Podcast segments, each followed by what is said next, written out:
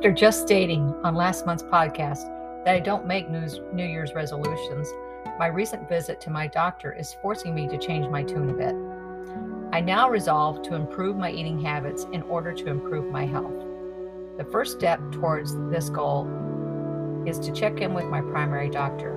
Because I see so many specialists, I hadn't made the time to go and get a simple physical in years.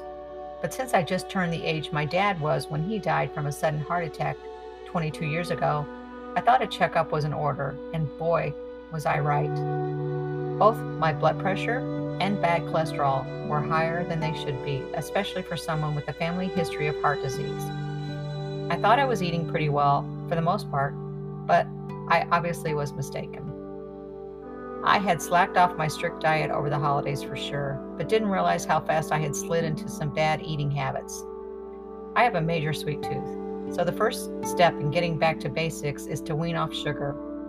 A task made more challenging in that sugar is in almost everything. There are many good diets for people with MS out there, from the original Swank diet to an anti inflammatory or Mediterranean diet plan rich in fruits and vegetables, low in saturated fats and salt, while also including small amounts of lean meats.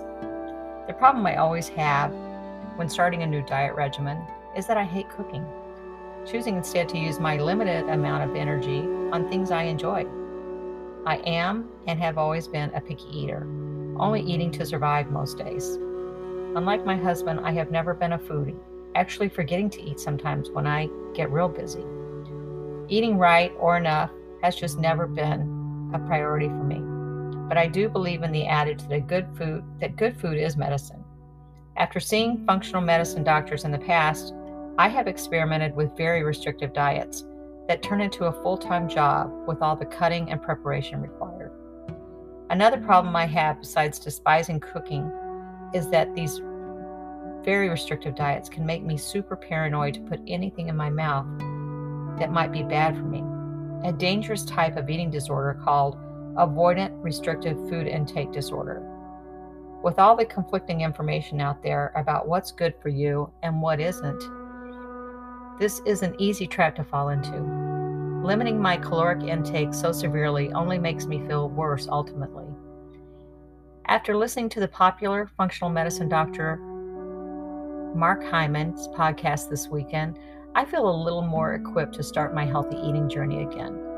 Dr. Hyman says if it's grown in a plant, eat it. If it's made in a plant, stay away from it. So I'll try and limit my sugar intake and avoid processed foods while spending more time preparing my meals until I can get my blood pressure and cholesterol back down where they should be.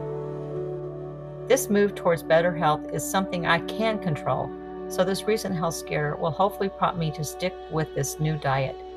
In the end, the desire to come off any additional meds should motivate me, as historically, long term use of any pharmaceuticals affects me even more than a bad diet can.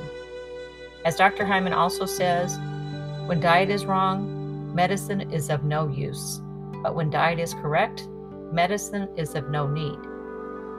The trick for me is and will always be maintaining a correct diet. So, wish me luck.